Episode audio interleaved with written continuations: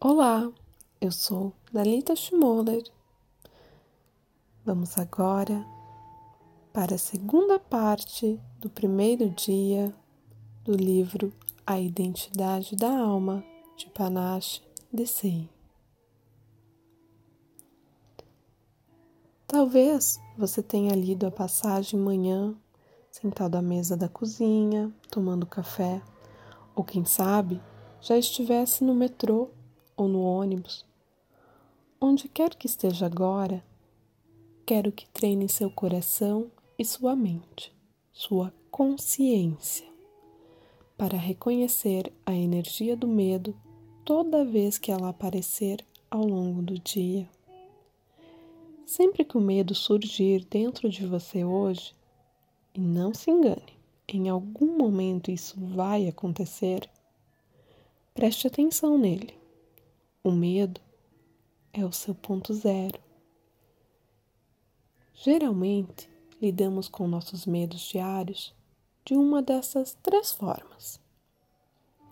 Nós fugimos, nós ou encaramos e lutamos, ou congelamos. Você pode estar ansioso com o trabalho da faculdade que vai exigir a leitura de 200 páginas até amanhã, ou com o resultado de um exame médico, ou com o projeto da empresa que o obriga a deixar sua esposa e filhos e viajar para o outro lado do mundo a fim de fechar um contrato, o primeiro dia no emprego novo, um primeiro encontro com alguém especial, abrir uma conta que chegou pelo correio, apavorado com a possibilidade de não ter dinheiro para pagar. A vida e suas situações irão trazer à tona nosso medo todas as vezes. E quando isso acontece, a parte mais primitiva do cérebro assume o controle. A parte de nós responsável por lutar, fugir ou congelar vem da nossa resposta animal básica, a energia do medo. Todos no mundo natural fazem isso na presença do medo. Isso acontece mesmo que a ameaça não seja real.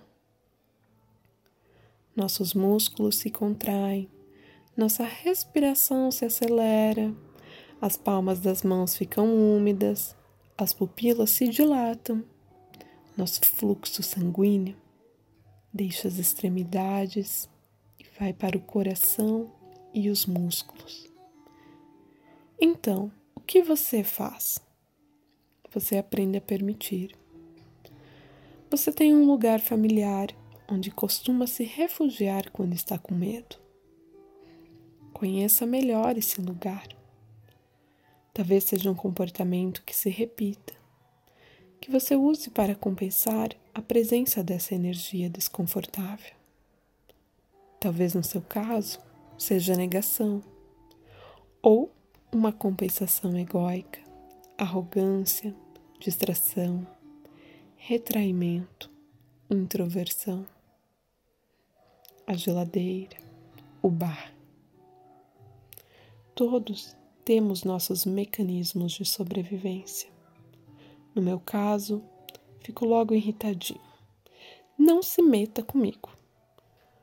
Volto a ser, outra vez, aquele garoto em Londres que teve que se fingir de valentão para sobreviver.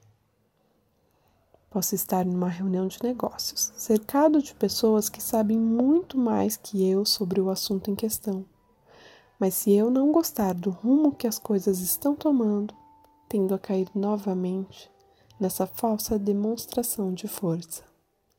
Sinto como se eu precisasse ser um herói.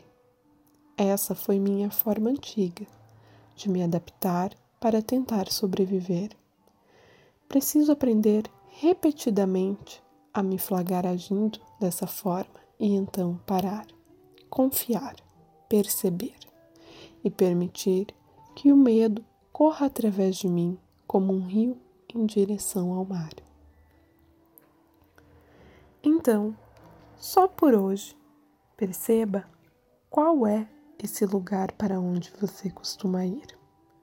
Quando começa a ter medo, o seu ego Tenta se reafirmar ou você tenta se esconder? Procura algo para se distrair? Fica alheio a tudo e se fecha completamente? Tenta anestesiar o medo?